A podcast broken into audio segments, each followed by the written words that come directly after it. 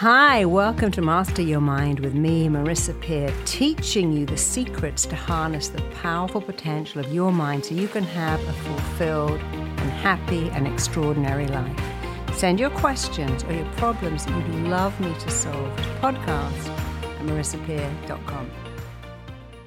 Hi everyone, we are joined today by someone that I've met and now consider a friend, and it is the wonderful Andrea McLean. Andrea is now a number one Sunday Times best-selling author. She's written three books. We know her from Loose Women. She's a journalist. She's a CEO and she has her own female empowerment site called This Girl is on Fire.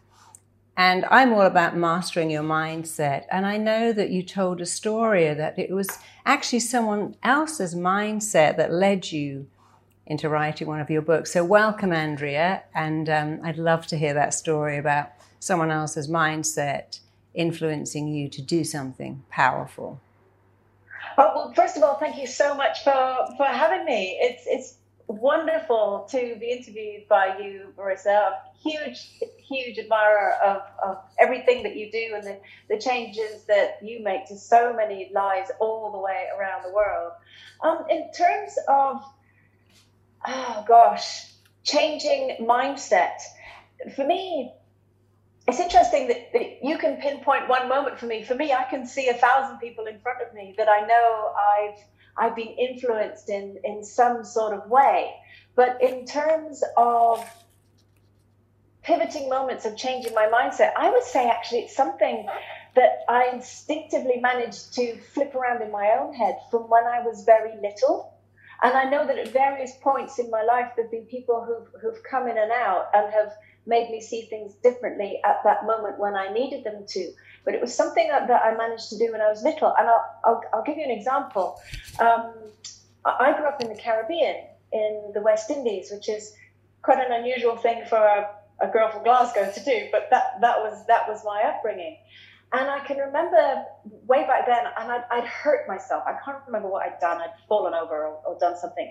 And I remember, even as a small girl, thinking, this is just a little moment in time. And all I need to do is breathe through this moment. And I started teaching myself how to count to 10. And I must have been about nine or 10 at, at the time. And if I can get through to the end of this time, this moment of pain will have ended. And I won't even remember it in 10 minutes.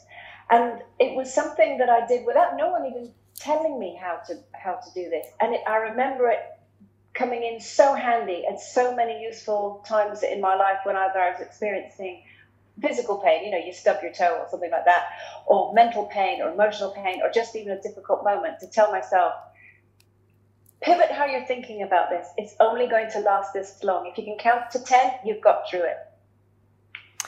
You know, that's great advice because I've worked with many people in prison, and it's interesting that the people on remand do actually worse than the people who are sentenced because we can cope with anything when it has an ending. It's a bit like giving birth. When they go, this is going to be over in three hours, think, okay, three hours, right, I can do that.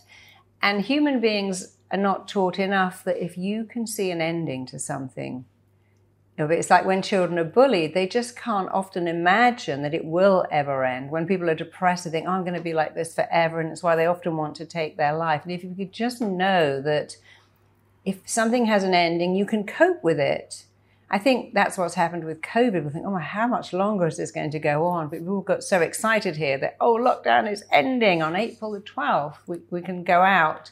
And you start to look forward to the ending. And I tell all my clients something called PPP. If something to get you, it has to be permanent, it has to be personal, and it has to be all pervasive. And that's the thing with pain, it isn't permanent, it's not actually personal. And it's rarely all pervasive because even when you're when, if it, when it's bad, it's not going on when you're sleeping. So tell me more about what made you decide to write your book. This girl is on fire. Oh my goodness. Um, it I just felt like I had to, if that makes sense. I've, I've, written since I was, again, very young, um, probably about the age where I first started giving myself time limits for, for pain and this sort of thing. Uh, I, and I, I, wanted to be a writer from when I was a very young age. And I started off, I would write my sister's bedtime stories and I'd read her them rather than the ones in books because she really enjoyed them. And I've always I've always journaled, um, and I've always managed to find a way to take my personal experiences and sort of publish them. That was how I ended up getting into features journalism. I was a travel writer first of all.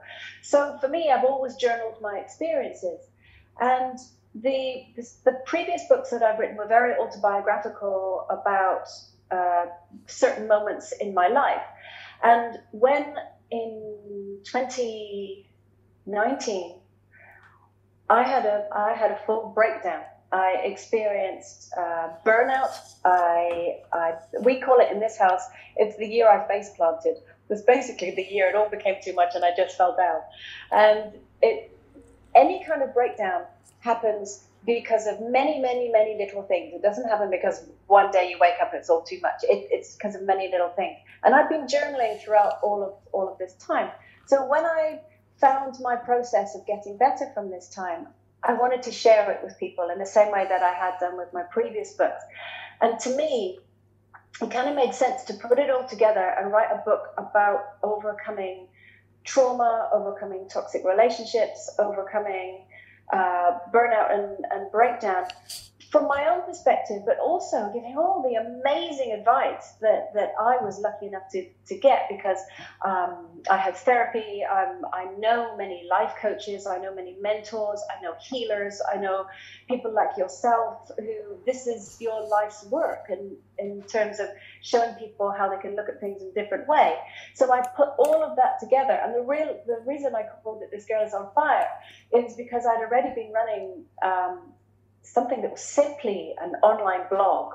For the past two years, I ran this little website called thisgirlisonfire.com, and I I was writing for it and getting many journalist friends and even women I didn't know were approaching me and asking to write for it. I'm constantly paying forward brilliant information about health, well-being, mental health, physical health, this sort of thing. So it made sense to encapsulate it all in the name of something I was already so so in, involved in. And every book, and you know this, Marissa, every book you write is is it's like having a baby. You know, the writing mm. process is the gestation period, and you sit and you put it all together, and then you present it to the world, and you, you hope the world thinks your baby's beautiful. And this book literally changed my life. The the response that I got was so overwhelming from 99% women, but there was a small percentage of, of men as well. And the feedback that I got, women were leaving their jobs, leaving their husbands, leaving toxic relationships, um, facing up to things that they've been too too afraid to face up to before. Because the book pulls no punches. You know, I don't. Am I allowed to swear on your? Oh yes, please. I, oh, yes, I love okay, that. Great. This is why I like you. Um, the very first line of the book is shit happens. Yeah. Get over it. You you cannot expect your life to work out beautifully just because it all seems so unfair mm. it hmm. doesn't. That is not real life. And because of the huge response to the book, I thought long and hard. The global pandemic was happening. The, the world had had imploded, and, and in terms of our, our normal ways of life had so radically changed. And I just thought, this is a moment of great change for for the planet. And that that's big in itself but i'm a big believer in control what you can control. I feel like it's a moment for me where i need to sit down and think am i doing what i really want to do? And i realize no. Um, I'd, I'd always wanted to sort of make the leap into investing more fully in paying forward all the information that i was you know lucky enough to to get access to. And I had always been waiting for this perfect moment. And the pandemic and the response to the book showed me there is no such thing as a perfect moment. There's only the moment when you decide. Yeah. And they're way smarter than me that have decided, you know, this is my plan for 2020. This is what I'm going to do. And then the rug was pulled out from under their feet. And I thought, people much smarter than me could make these decisions and not know what's happening and, and then be running around waving their arms in the air there's a chapter in my book that's called We're All a Mixture of Shit and Brilliance.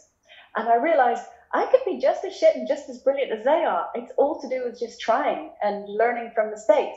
So last year, I quit my job um, and I left an industry I'd worked in for a quarter of a century. And I walked away from working in television and in the entertainment world and fully immerse myself into my business, which is This Girl is on Fire. And it's been incredible. It's been wonderful.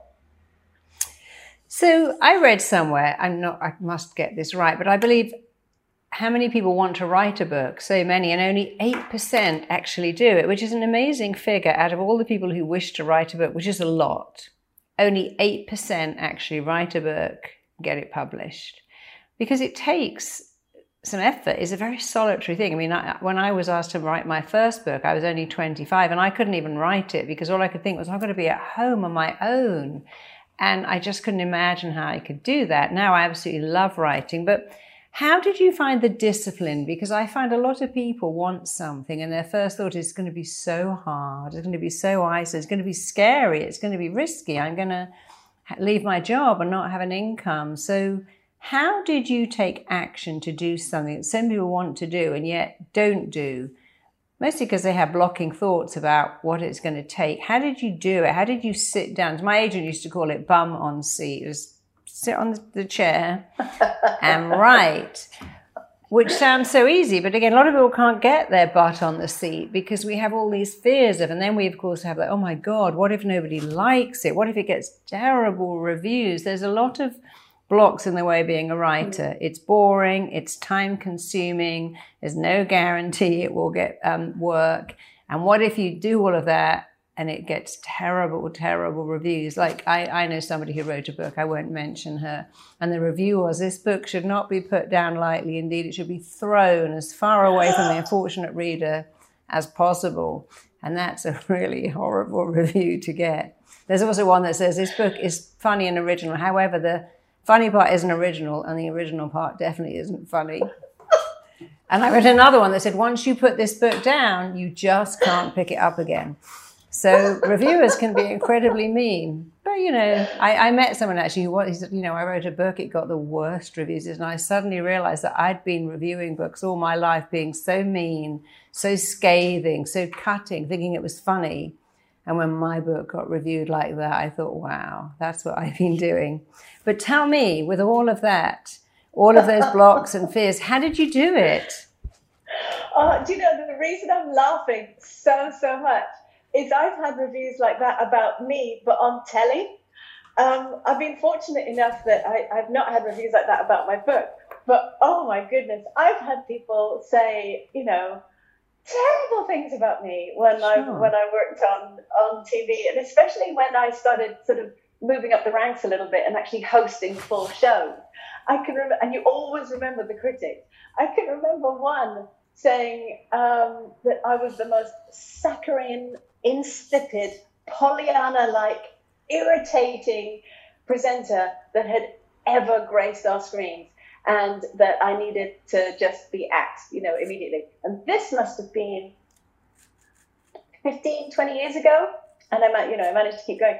And I regularly have had people slag me off and criticize me, and, and whether it's they they don't like they don't like how I present, they don't like how I interview.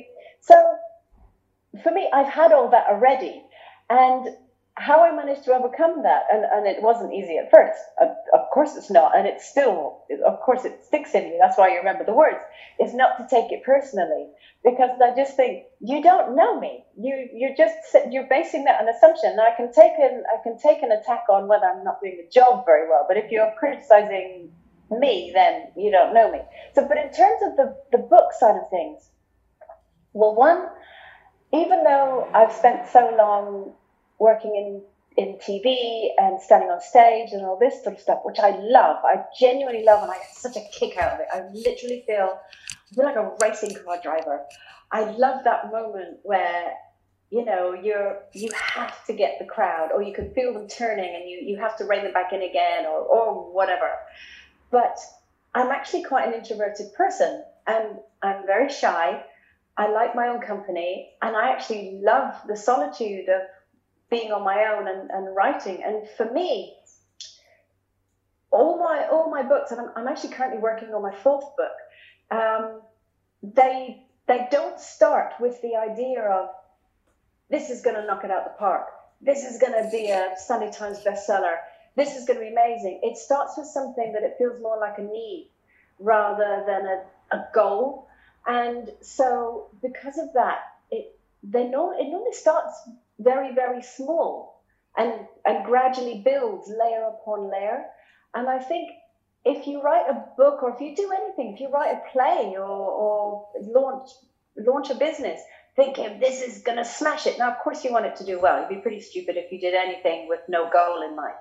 I'm really glad that you loved it because you can only be good doing what you love, but still being a writer requires discipline. You have to spend hours writing when all your friends are going out for lunch and hanging out. So, did you love it so much it fulfilled you, or did you have to have the discipline to sit on the chair and churn it out? I think what what's interesting is although the, the jobs that I've done throughout my life, you know, TV presenting, hosting events and all this sort of thing are actually very they're very extrovert and they really do feed into that side of me because I like to think that, you know, we're all a mixture of sort of sun and moon if, if you like. And I, I really enjoy that. But actually at my core I'm quite an introvert and I I love the process of sitting by myself. So although, you know, I'm now working on my on my fourth book with, with every book that I write, they start off very small. And they also start off with something that I feel not just a want to do, but a need to do.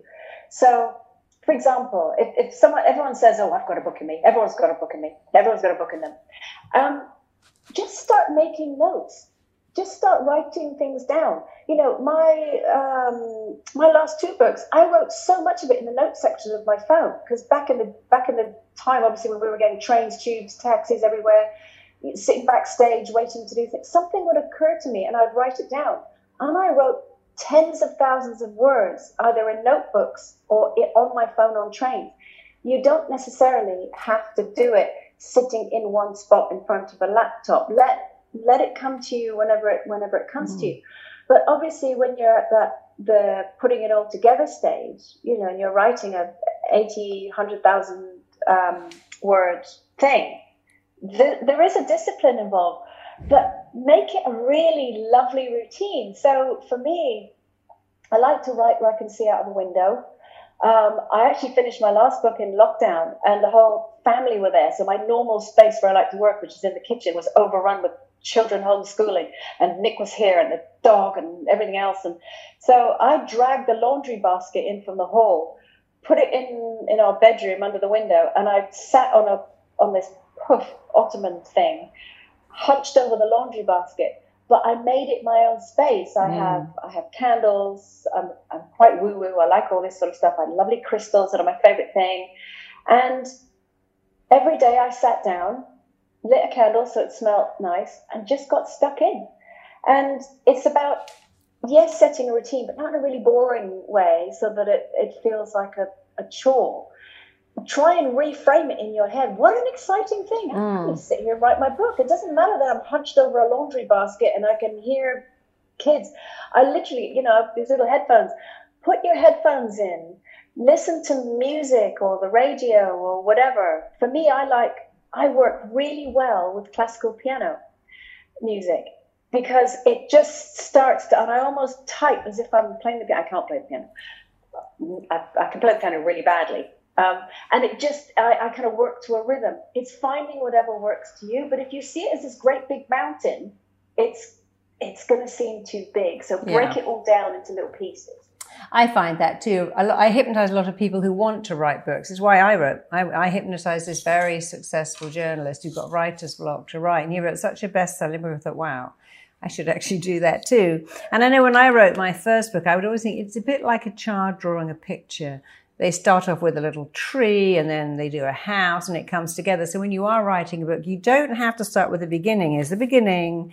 I'm going to write through to the end. You can start in the middle. You can start with the um, dedication, you can start anywhere you like. It's rather like painting.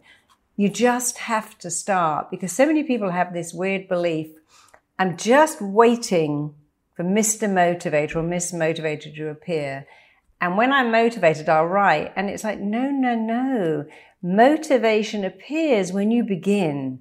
Motivated isn't not going to go, hey, I'm here now. Finally, I've turned up to help you write that book, start that website, whatever you're going to do, start the diet. Yeah, I'm, I'm motivation has turned up. Let's go. It's when you begin that you become motivated. I'd often come in in an evening with my first book, second book, and think, I just think I'd do half an hour before I go to bed and I'd sit down and five hours later I was still there. I'd often get up thinking, I'm not in the mood today. Why don't I just do spell check and look at the font and I'll do the dedications. That's the fun bit. I just go through it and, and, but of course, once you start, motivation comes starting. When you take action, you become motivated. Like, I don't always want to go to the gym. I definitely don't want to clean out my closet. But when I begin, I should think, oh, I'll do a bit more now. I'm in the mood. So you have to start, you have to take action to become motivated. And when you're waiting for motivation, you wait a long time. People say to me, Hey, I had an idea for that very book you wrote, and I kept meaning to do it, and then you did it, and now I can't take that book to market. But that's just because I had to make myself motivated. And I see so many clients who miss the boat because they're always waiting. And then the second thing is people have this fear of risk. And here's the truth the only risk in life is not to take the risk. I loved Wayne Dyer. I met him many times and he said something to me that I never forgot. He said, Don't die with your music still inside you. I thought that's such a beautiful thing. Many of us do that. We, our life passed, and we think, well, I never, I wanted to do that and I didn't do it because I was waiting. I couldn't find the time. Well, nobody finds time. You have to go out and use the time you've got. But there is no risk in life except not taking the risk. So I'm really pleased that you just lovely that you loved it. But what I also find is when you don't love it, oh God, I don't want to do that, you actually often begin to love it. Taking action often is followed by, wow, I didn't even want to do this. And now really getting into it. But you loved it in advance, which is great. So, would you share with us some of your? I know you have a lot of pointers, a lot of hints, a lot of tips, but I'd love you to share a couple with us right now because I know our audience would love that. Oh, that's so kind. I mean, in, in terms of, um, you know, each one of the books that I've written is different, but that there's been a very similar theme, which is taking your own personal experience and showing people how this is the problem I had, this is my reaction to it, and this is how I overcame it. Now, that sounds super easy and, and straightforward in that all I do is walk around sort of batting off problems like some kind of Marvel character because I, I don't. You know, I curl up in a ball and cry just like every, everybody else does. Um, but for me, I suppose it comes down to three key things. The, the first is try and think differently. And and what I mean by that is is shift your perspective on on the, the issue that is bothering you because we all have something that is that is bothering us. And uh, a way to sort of um, demonstrate is I don't know if you remember years and years years ago I can't remember what advert it was for. It was in this country and the advert showed this really scary looking young man and he's running like this a really scary face he's running towards the camera and then you you see it from the side and he's running after a woman and you think oh my gosh he's he's going to mug that woman and he runs and runs and runs and he shoves her over to the ground and then the camera pulls back and actually something was falling from a building and what he was doing was running to save her and push her out of the way and that really stuck with me and i think the advert was something like things are not always as they seem mm. and it hmm. might be for a bank or something i can't remember but it really stuck in my head in that if we can think differently and try and shift our perspective on whatever it is that we're that we're dealing with, there is always another way to look at it. And whenever I'm faced with something, weirdly, I always imagine this scary looking man running yeah. and thinking, actually, that's like the problem. I'm seeing this as this, this really big scary thing. Actually, if I look at it differently, this could be coming at me for a whole different reason. So that's sort of one example. I hope that helps in some in some sort of way. Yeah, it does because what you're saying is what I say to people all the time. It's not what happens; it's how you interpret it. Events affect you, of course they do, but the meaning you attach to an event will affect you so much more. So that in COVID, we have people going, "Oh my God, I'm, i feel like I'm living in Korea now. I'm just in jail. I'm in prison." Say, oh, "I'm actually loving it. I'm actually doing stuff I always wanted time to myself." So it, it can't be the event; it's how we feel about the event. And how you feel about the event, you're free to change that at any time. It's a bit like when we get dumped and we go, "Oh my God, that was terrible." And then you go, "Wow." God, now I look back and think, what a favor. Thank God that idiot dumped me because I met somebody a million times better. Thank God I got fired from that job because who would have thought round the corner was somebody better? But at the time, we can't see that, which is why diaries are very useful. You look back and think, oh, look at me, broken heart about some idiot. And a year later, I was with somebody better, way better it's it's always very interesting yeah. that you know I, I had a miscarriage oh a long time ago and, and it was um and I when I had that I sat down and wrote my book trying to get pregnant and succeeding and now I think wow actually wasn't really in my plan to have another baby. I think I was 47 at the time. I'd even been 48 so that even the fact that I got pregnant then was fascinating. And I thought wow I should write this book about you know how to prolong and extend fertility if you want to. And I look back and even those bad things, that relationship ended, I lost the baby, I don't regret any of that. And I can see all these women all over the world who had mm. babies from that book that I wrote because I did feel sad and slightly bereft, but I made something good out of it. That probably sounds a bit glib and nauseating, but a lot of people do that. They write books about having cancer or being dumped or being scammed, and they go, Yeah, but something amazing has come out of that. I wrote a book. I, I wrote. It became a movie. I, I created a movement. I did something to help other people. And I know Shakespeare said, "All art comes from pain." And I thought that's so true.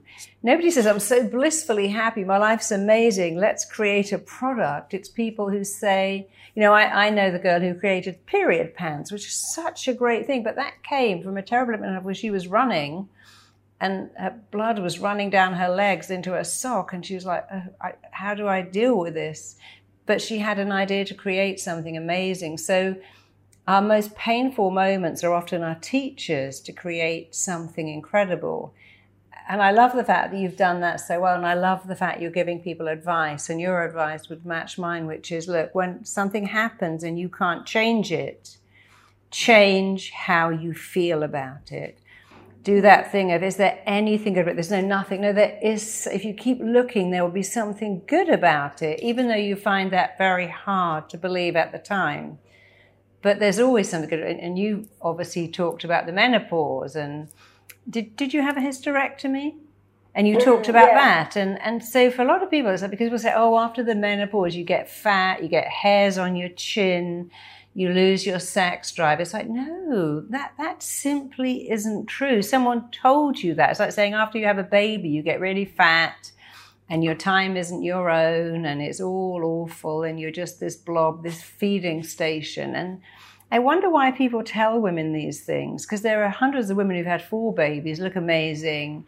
There are hundreds of thousands who've had hysterectomies and look really sexy and go, actually, I'm, I'm, I'm not worrying about getting pregnant anymore. I feel more sensual now. And yet we feed women this horrible line about, well, it's all going to go downhill. You've got more chance of being abducted by a Martian than finding love at 50. You've got more chance of being run over by a double decker bus than someone finding you sexy at 55. And it isn't true. Everything that you mentioned there, you, you probably will experience but there is so much that you can do to mm. kind of mm. wrestle the control back. And I think that that fore, forewarned is forearmed. And I think just giving people a, advice so that they can plant in their own heads, actually, I don't need to just take this as in, right, this is my lot now there's so much that I can do and it's within my control.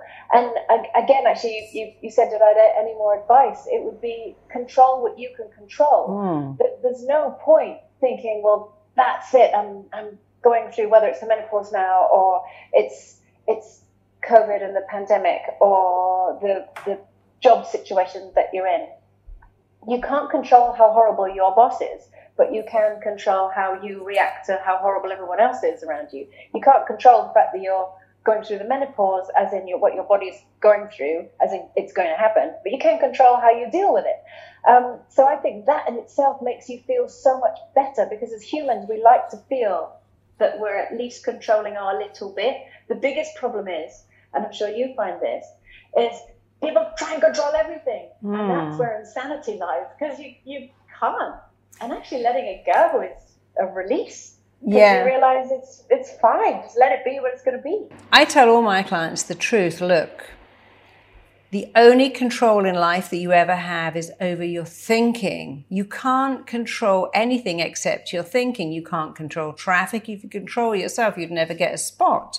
You'd never get a cold. You wouldn't even get tired. The law of control says when you control your thoughts, it changes your life. And when you make your thoughts positive, it changes everything.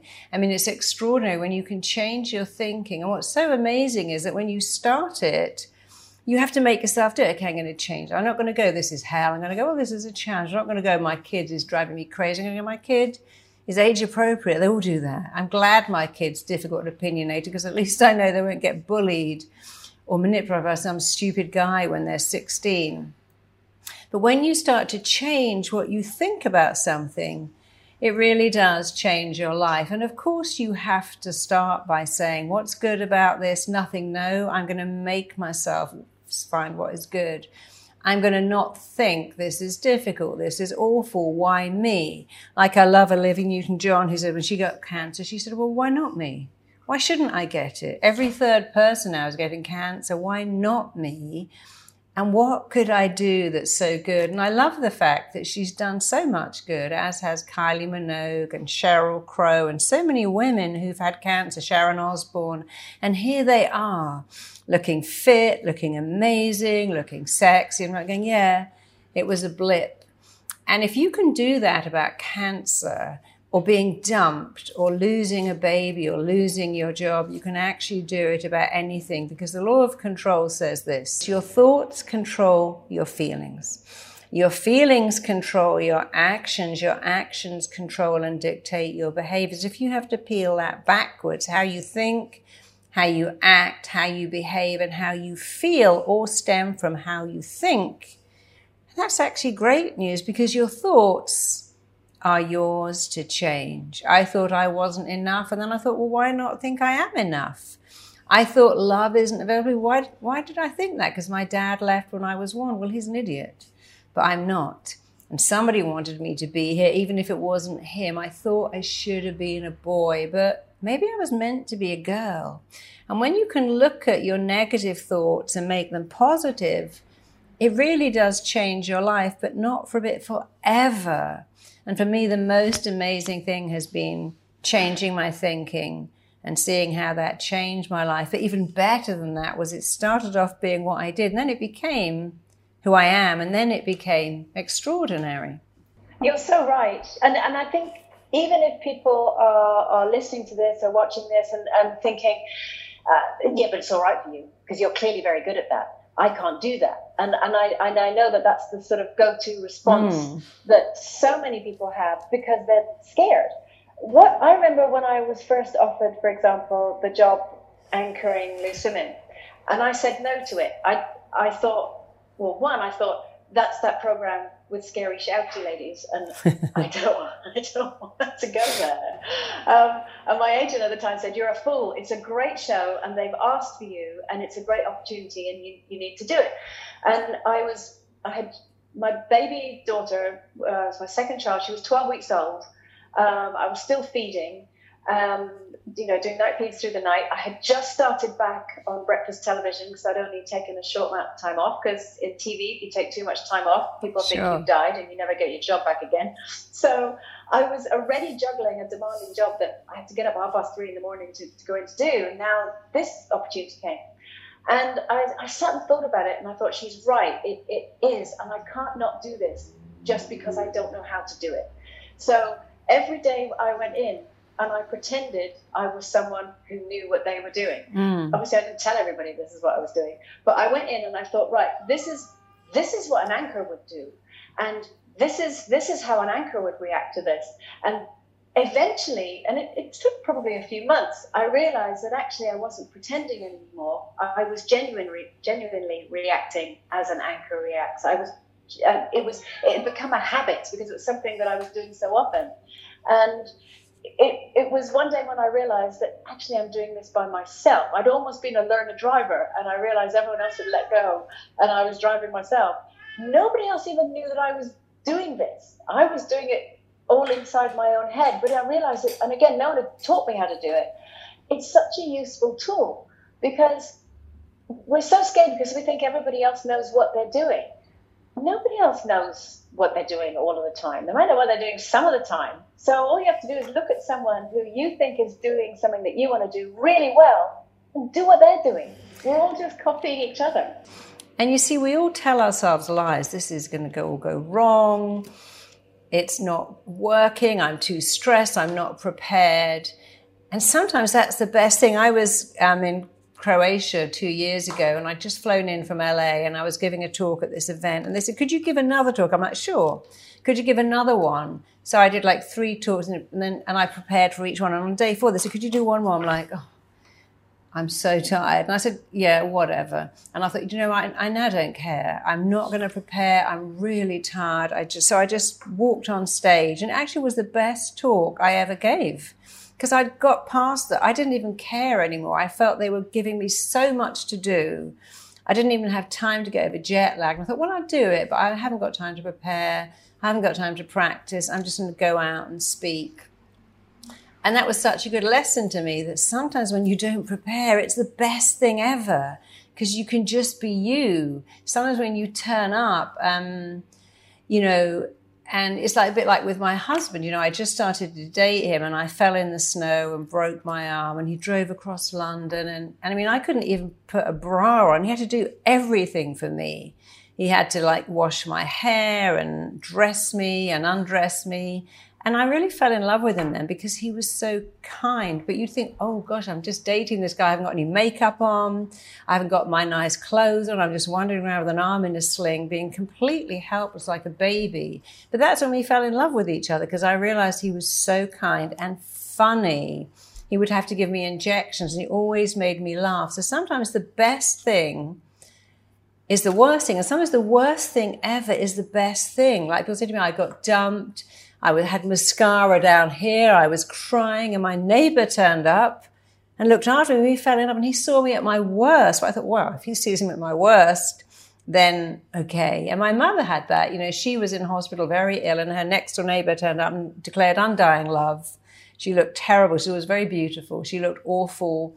And she married him almost immediately because he was there. And we always think it's got to be perfect for love. We've got to be perfect, our house. And we'll say, no, I liked it the most when you were vulnerable. I love coming to your house. It's so messy because it gives me permission to just be me. And I think it's important for women to understand that when you turn up as the best you, you think, oh, people love me because I'm the best. When you turn up as the worst you and people love you, you know that they love you so you've got to stop trying to show up as your best or groomed and slim with your stomach held in and your kids appear perfect because the basis of all friendship is we choose people who share our vulnerabilities. And when you don't show people any vulnerabilities, they, they really can't connect with you. Mm. So I have a question for you, and I know you'll be good at answering it. Why do you think women hide their vulnerabilities? Why do you think they pretend everything's fine, everything?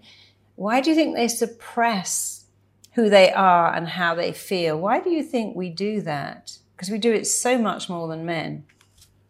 I think that's such a brilliant question because it's something that I didn't even realize that I did um, probably until my late late 40s.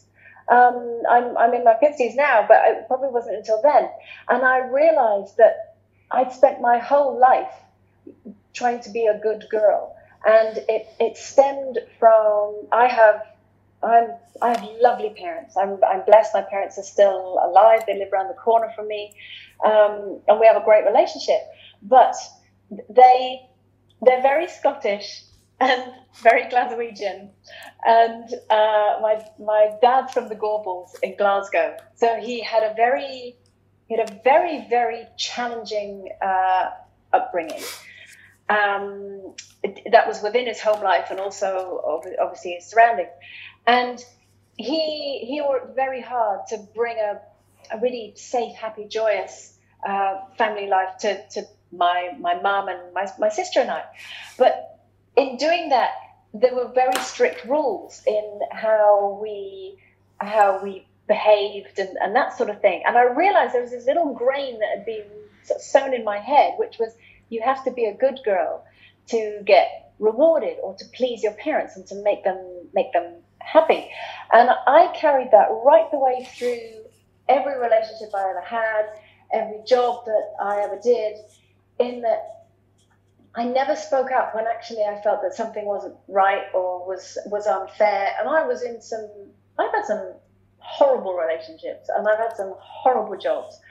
Um, but I never had that voice of being able to feel that I could put my hand up and say, actually, everything that you're doing is, is, is wrong. It's, it's unfair and unjust and, and, and that sort of thing. Not that my dad was ever unfair or unjust. It was just we were raised to be very good girls. But I think, coming back to your question, that's where it comes from. Little girls are raised to be good and little boys are raised to just be little boys. Mm. And I think that um, that's something that I really, really hope the next generations don't have. Um, it's if you're fortunate enough, I think, to have parents who just see you as you are and you're allowed to be a messy, loud, rough and tumble girl, and actually you're so lucky because it. My sister and I laugh about this now. Um, it's so difficult for us still. If there is an older gentleman in a suit we will automatically feel that they're right and we need to listen to what they say. And I have to wrestle that feeling to the ground and think, mm-hmm. one, I'm probably older than you now. And two, you do not know everything. You do not know everything. You're not right about everything. And I think it comes from our upbringing. So for me, the, the sort of uh, how I tried to change that was I have a son and a daughter. And I realized actually that uh, the differences that they had weren't because they were boy and girl, it was because of their personality. My son is quieter than my daughter. He was neater. He was he was more well behaved, I suppose. My daughter, she is loud, messy, rambunctious, and that made for quite challenging times when she was a toddler. But even then, I didn't try and squash it out of her yes, she had to learn manners and uh, you know boundaries and this sort of thing. But there was this voice in me that I was so happy mm. that she had this fire in her, and I didn't want to squash it out because exactly like you said, I wanted her to still have that in her, so that if she ever gets that horrible boyfriend who tries to shut her up or say, I don't want you dressing like that, or what time do you call this, or, or whatever, I want her to have it in her that she'll say, no, sod you. This is how I am. And so I'm hoping that generationally we're, we're making those changes. But 100% women are, it's how we're raised. We're too mm. scared to speak up in case yeah. shut us down. And it isn't just raised by our parents, it's how the media look at women. The first thing they look at women, like when I do television, they go, Oh, I love your top, or gosh, you look nice. They they talk mm. about what you look like rather than what you're saying. And um, I'm really glad it's changing, but it isn't just our parents, it's the media, it's the internet, where, you know, you and I know that people go on YouTube and go, Oh, you looked awful. But they don't say that to men. They go, Oh, yeah, that was cool. Nobody had said yeah. to Pavarotti, Well, you really need to lose a few pounds here. They, it, women really are judged on what they look like, what they do, how they age. And it used to be that, well, you know, when I get to 70, I can just let it all hang out. Now we have people like Jane Fonda looking amazing. Almost 80, think, oh, wow, it never ends, that it pressure. Ends. And men don't have that pressure. They're getting it more. Yeah. I think women have always been overexposed to fake images of perfection. We yeah. see women looking amazing. And then we hear things like, um, Oh, Carrie Fisher's mum, Debbie Fisher, said, you know, I, I, was bulimic. I was on slimming pills my whole life. We think it's you in the 50s and 60s when the pressure mm. for women to be like dolls and that whole Stepford wife thing. But now I'm seeing a lot of men with anorexia and bulimia because they are now also overexposed to fake images of male perfection that, that aren't real.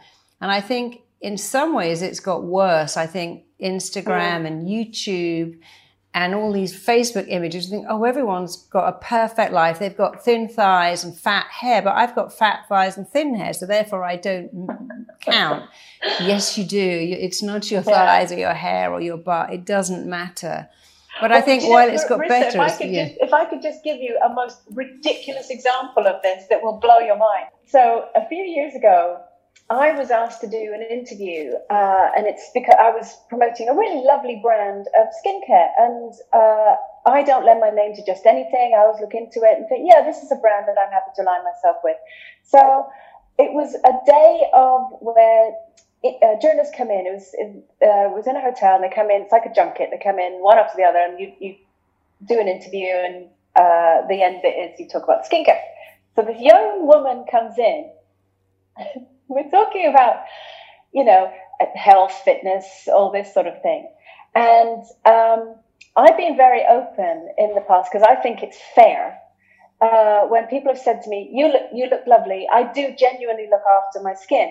But yes, I've had Botox because I think it's not fair to, for women to say, actually, all of this is just because of some cream. No, I have my dad's frown line and I have I have Botox here. And I come and go with it. I don't have it all the time.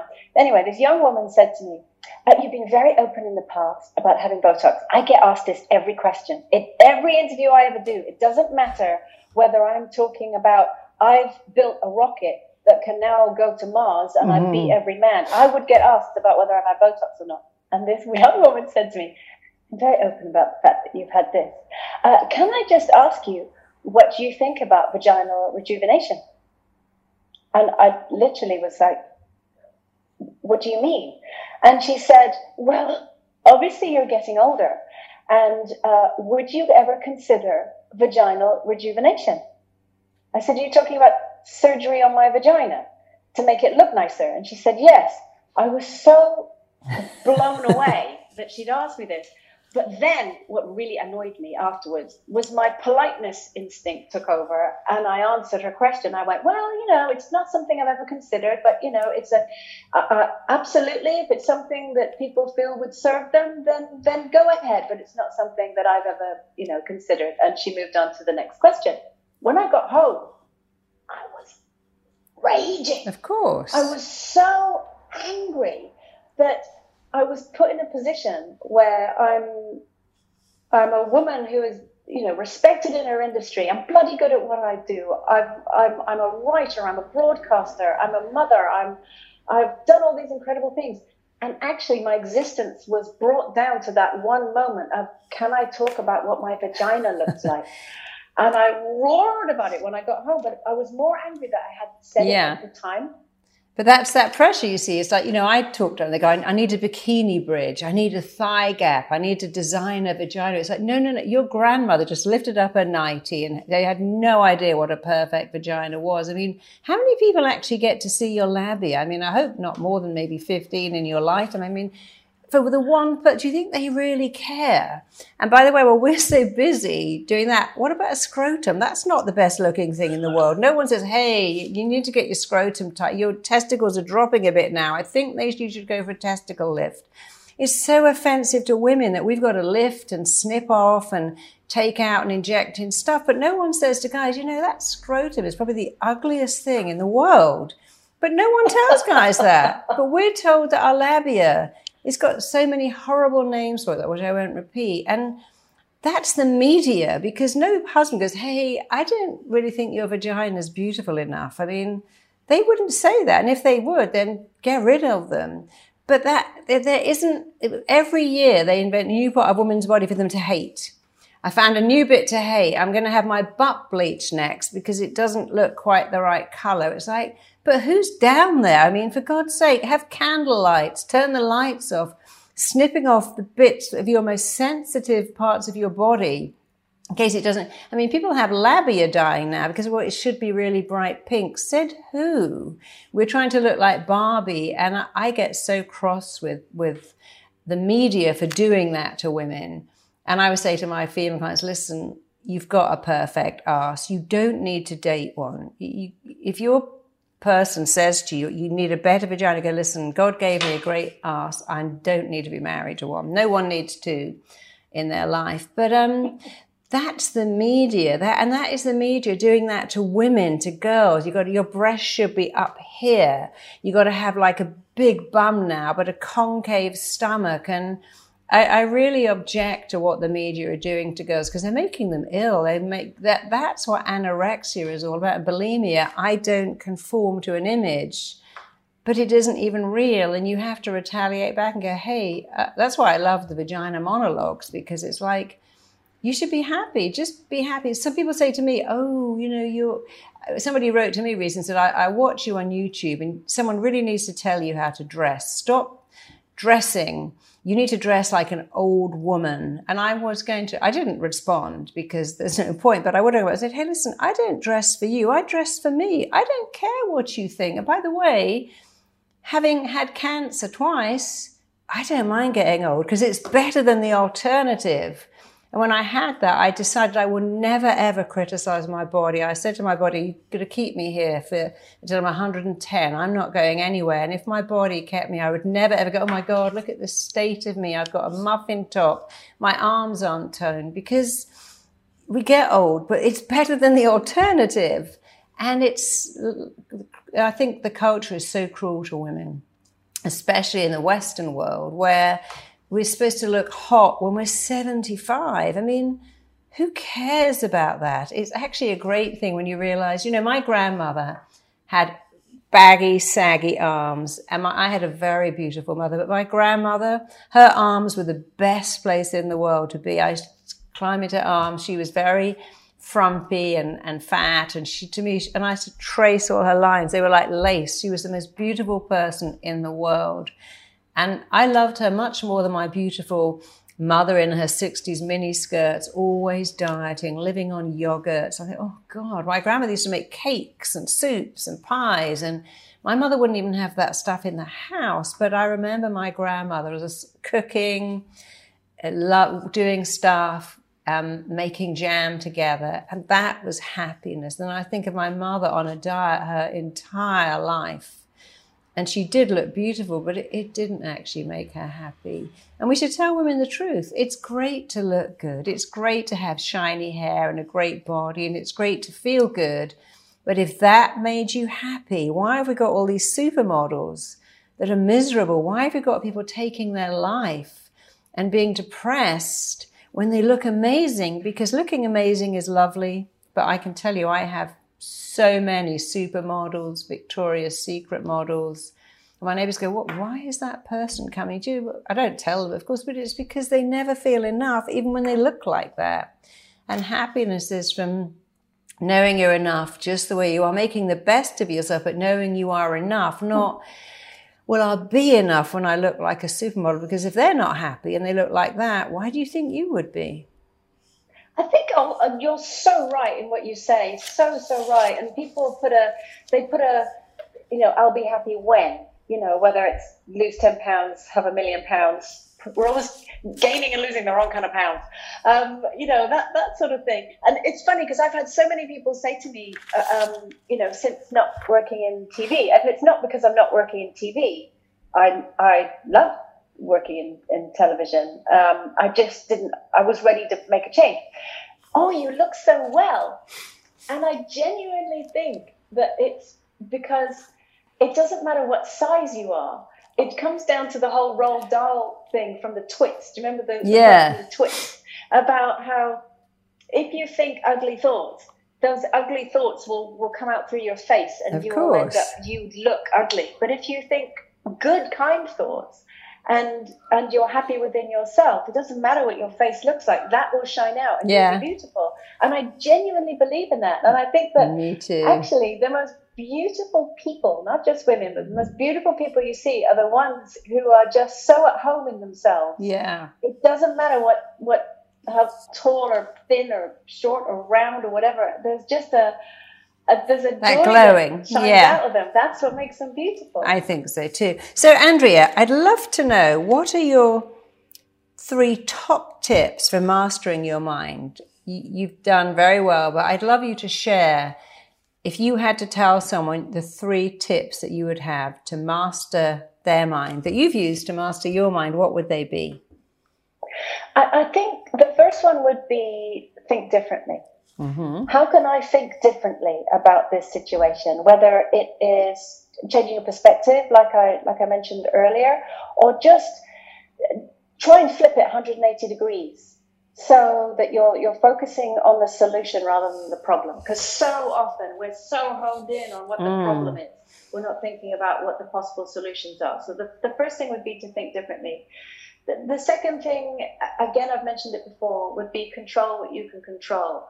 Stop trying to wrestle your life to the ground and put your foot on its neck and go, right now everything is working exactly as I want it to do. And and I see this so often with friends of mine that the whether it's tidying their house so much they're just trying to control their their environment so that everything is, is spotless make their kids or their husband behave in a certain way that it, and it, it's almost this if i don't step on the cracks everything will be fine yeah. that beauty is very brittle and it will snap and break so stop kind of trying to control everything and just control the bits that you can control and actually start with yourself and what i would say with that is just let it go. And even that in itself is, is being in control of, of, of, of things, is, is letting things go. And my third thing would be don't try and do huge, great things to change your life if you're unhappy. Do small things consistently. Because again, when we were talking right at the start about writing a book, people think, I want to write a book, but it's, oh my gosh, I can't write 100,000 words. That's massive.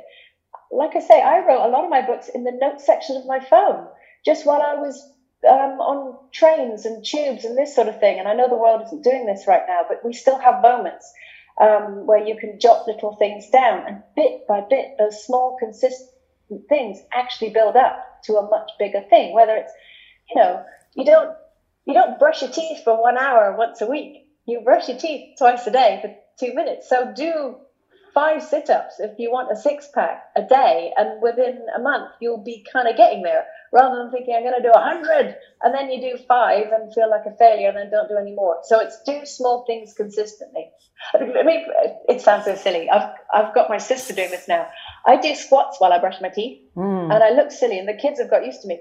But by the time I finish brushing my teeth, I've done 30 squats. That they're 30 squats I wouldn't have done yeah. at any other time because I'm too busy. But I'm standing still anyway, and I look ridiculous because I'm normally naked and I've just got out of the shower. God help anyone who comes in, but I'm literally doing my squats and then they're done. Yeah, so I actually do. My top yeah. things. I do a bit of ballet exercises while I'm cooking too, because I'm standing at the stove. So I do kind of the, the leg exercises, and yep. I do those sometimes when I'm in a line in a store. I think it's a great idea, as you say. You know, don't wait for that. You can you can do a few stomach crunches when you're lying on the sofa watching television. You can do some leg lifts. So you're hmm. absolutely right. You know, first you make your habits and then your habits make you. We go, I'm going to go to the gym when I've, when I've lost 10 pounds, I look good in workout because I go to the gym.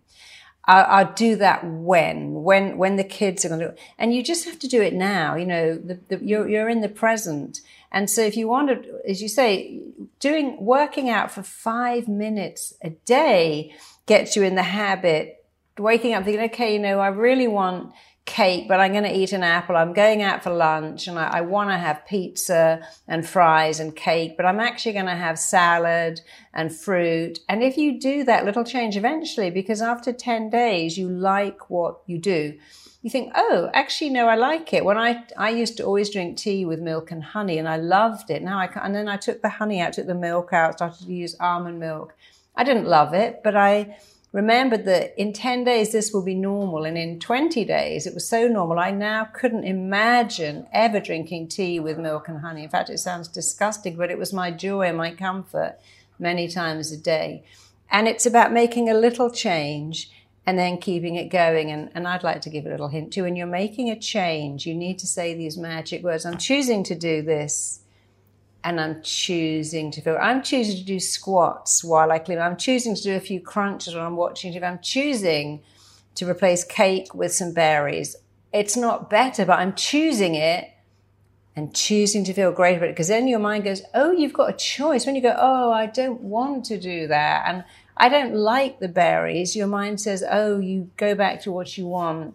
So you've been an amazing uh, person to talk to because you've given us so much great advice. But for our audience here, remember, don't just take advice. Apply it. We all now need to start doing squats while we're cleaning our teeth, a few crunches while we're watching television, and we all need to go, hey, I'm enough.